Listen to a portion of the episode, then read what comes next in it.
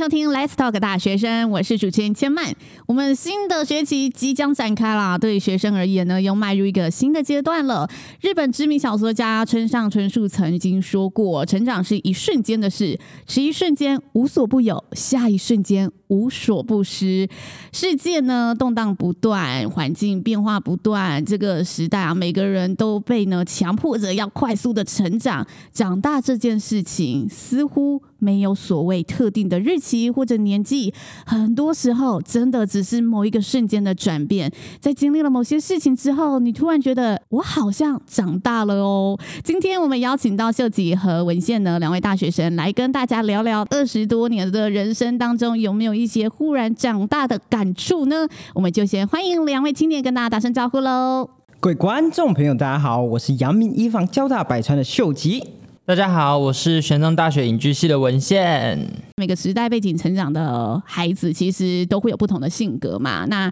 Z 世代出生的青年，其实许多的小朋友家里都只有一个孩子，那大家就会说哎，每个孩子好像都被家庭照顾得很好耶。我们有没有觉得身旁的孩子明明都是大学生，但是心智像小孩子一样呢？有啊，她是我一个很好的朋友，她是独生女，但她家庭也比较特别，她妈真的对她很好，她会可能一个月假设2万块，她自己留下菜钱之后，剩下的钱全都转给女儿，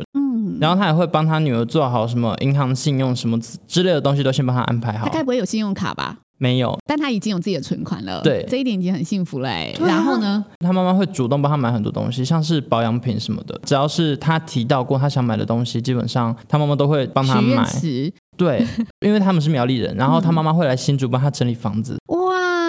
所以你觉得他长不大的原因是你看不下妈妈来帮他整理房子，就是羡慕吧。好啦，我承认是嫉妒，可是就是所以觉得真的他的环境他受到很好的一个保护跟照顾。对，那他有因此而长不大吗？也不能说他长不大，就是他比较不知足，可能很多时候他什么东西坏了他一讲就有，像是他前一阵子 AirPods 坏了，或是说他可能只是 murmur 说他想要一台 Switch， 他妈妈都会自动把他备好，然后就是送到他的房间。但你怎么感受到他不知足？他说不定都很珍惜啊，因为他会跟我抱怨，因为他妈妈之前有一次是他买AirPods，可是他妈妈没有去电信局嘛，因为电信局的一定比较贵嘛，夜市的就便宜很多，然后他妈妈就买夜市的，因为他想说女儿要应急，但是他不这么觉得，他觉得你要买就买正的，那不然可以不要。就你看在身边，你觉得你有这一些已经是很好了，你怎么会身在福中不知福这样子？ OK， 那秀吉呢？我的话，像我的东西假如它已经坏掉，我就自己学着要怎么把它修复好啊。像前阵子我报了一个资讯的研讨会，室友看到之后他就说，哇，秀吉你怎么大一就在参加这个研讨会，如果你现在告诉我说你会飞我都相信。我感觉说对啊，什么都会。对啊，为什么我会比这个同龄人还要更成熟，拥有更多的这个技能呢？说到底还是这个生活所迫啊。如果可以，谁不想当个孩子快快乐乐的生活呢？我若不会72变，谁来帮我熬过81难？所以你觉得主要环境影响这一点还是成立的，就是对于像刚刚文宪说的，幸福家庭生活的孩子，或者是他资源真的很足够的孩子，他可能还是有被保护的很好的状态。但以你自身而言，你是后天环境，你不得不坚强起来，不得不成长起来。对的，就是环境所害，所以不得已。20岁上下，在这个法律年纪上，大家已经说你们是成人了。那实际上，你们真的觉得自己也算是成人了吗？我虽然才20岁，但是可能有40岁的灵魂。因为这个家庭环境的关系，我12岁就步入江湖，在夜市当叫卖学徒。那时候我就感受到赚钱的辛苦，但是我也清楚，我如果不逆境求生，我生活中将浑浑噩噩而度啊。在高中那一年，就发生了很多事情。爸爸他罹患了鼻咽癌。经济来源这个修车厂地主说要强拆，坏消息着实对我家中经济来了一拳重击。我没有跟我妈讲的是说，我当时其实还有去宜兰兼职这个立委服务处的打杂小弟。我还依稀记得，就是高三那一年，张文远跟我提及说，然后签下去吼，一个月有4万外元呐。于是我就张望同学精彩的大学生活，我决定志愿海陆投笔从戎。你的故事转折非常的崎岖耶。我一直想说，我这一辈子就要这样子吗？我想说，我还年轻，我要为自己奋斗一次。就是有去申请这个阳明交大，就成功录取了。就是靠着这个半工半读，咬牙进入阳交读书。读大学可能对大家来说是非常理所当然的，但是你们有被经济限制过命运吗？我没有资本好挥霍，但是只要给我这个机会，我一定全力以赴。我认为每一个没有起舞的日子啊，都是对生命的辜负啊。所以你那个时候不是说有遇到什么事情自己想开了，而是你其实原本就非常想读大学，但因为环境让你觉得你是不是要选择另外一条可以赚钱的路，但最后你还是把自己拉回来，觉得我还是要以读书为主这样子。对，我好想翻转人生，我不想要再像以前那样子，好痛苦。反正本来就是跪着求生啊，那我们就奋起吧。你好厉害哦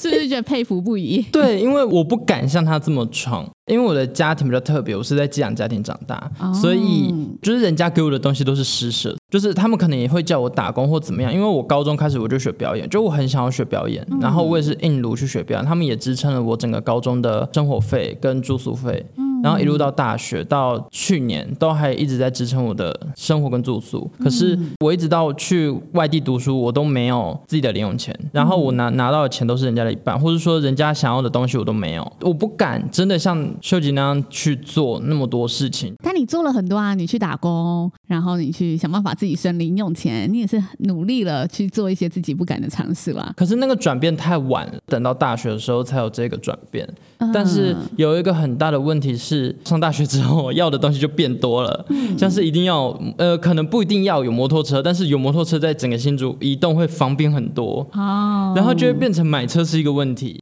然后养父母家是不支持我去申请信用贷款，变成说就是又要跟他们借钱，就是一直在被迫成长啊。所以这个转折其实是在大学比较有感受度的。对，因为我慢慢的越来越迷茫。你真的长大，因为大人都是迷茫的，因为真的很迷茫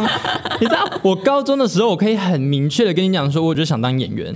但是我现在没有办法这么明确的说我想当演员，因为我不知道我有没有办法真的做这个来养活我自己。我觉得这中间很大关键点是我们开始会考虑实际状况了，开始会把现实我们要算进去的东西都一一的算进去，但之前的想就是很单纯我想要，我没有想说那我周边可能需要去获取一些什么资源才可以支撑我走上这一条路。是啦，所以你觉得严格算起来你在大人中了吗？我觉得不算，因为我还是会想要找一个可以让我躲的地方啊。你心里还是渴望一个避风港这样子。秀吉，你坚强独立这么久，你也会有想要渴望一个避风港的时候吗？当然还是会希望自己有一个可以安身立命的地方，可是我现在就是刚好卡在这个18、19、20、21这样一个年纪，还脱离不了之前的这个志气。但你有觉得真的让你遇到很脆弱的时候是什么支撑你继续我一定要好好的做这件事情？我一直觉得说也许是台北，也许说像是新竹，它对我来说都是一个读书的城市，可是这个城市角落这个点点滴滴它对我来说都是一个警惕。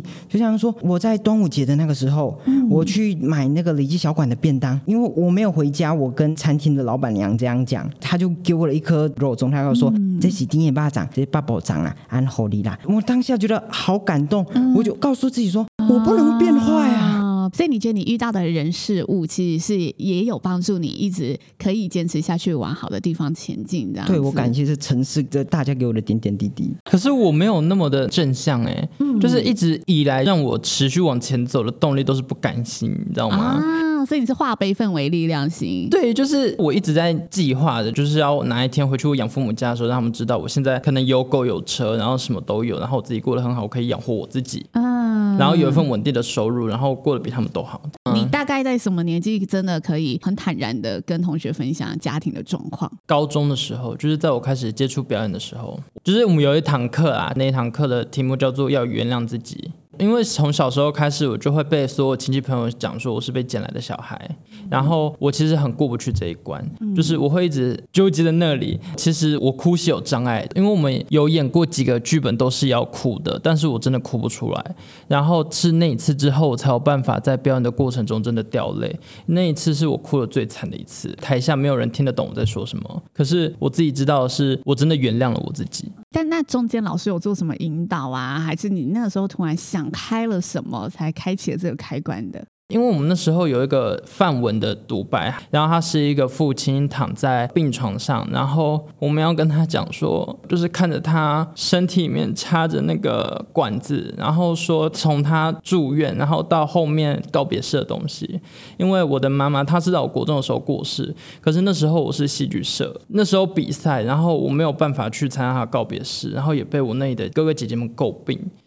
那个东西连带了把我过去很多不好的回忆一并的带掉。我觉得死亡真的是让大家瞬间成长，人生每个人都一定会遇到的事情，是对，但你比较年轻的时候遇到了，然后也但是永远学不会啊。但我觉得这件事情就每个大人包括我自己，就是每面对一次都还是会觉得人生还是遇到了一个很大的挑战，然后很多东西还是要自己去克服，有一个重新体悟的事情。那成为大人这个阶段，你们觉得成为大人需要具备什么样的能力跟条件？比如说他需要担负什么责任啊，还是需要控制好什么情绪啊，才可以算成为大人？对于你们也长大具备的条件和能力定义会是什么呢？我觉得长大其实一件不容易的事情，我觉得首要先具备的就是你要学会接受实现梦想很困难，学会接受世界它是不完整的，因为生活中常常有很多你意想不到也无能为力改变的事情，所以学会接受改变自己的心态很重要。总结来说呢，就是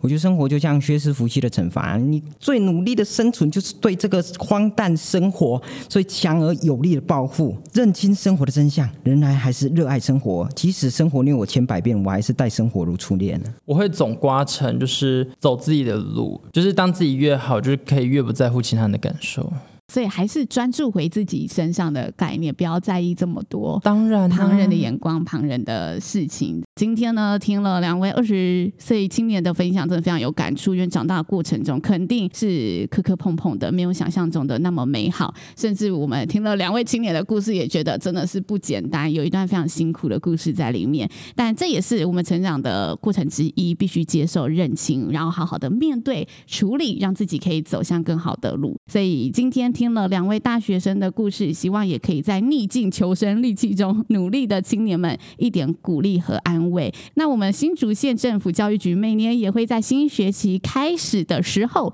为县内高中职学生同学举办成年礼的活动，陪伴青年成长，无畏艰辛，欢迎县内的同学向学校报名，踊跃参加咯。今天非常感谢秀吉和文献的分享， Let's Talk 大学生，我们下次见咯，拜拜，拜拜。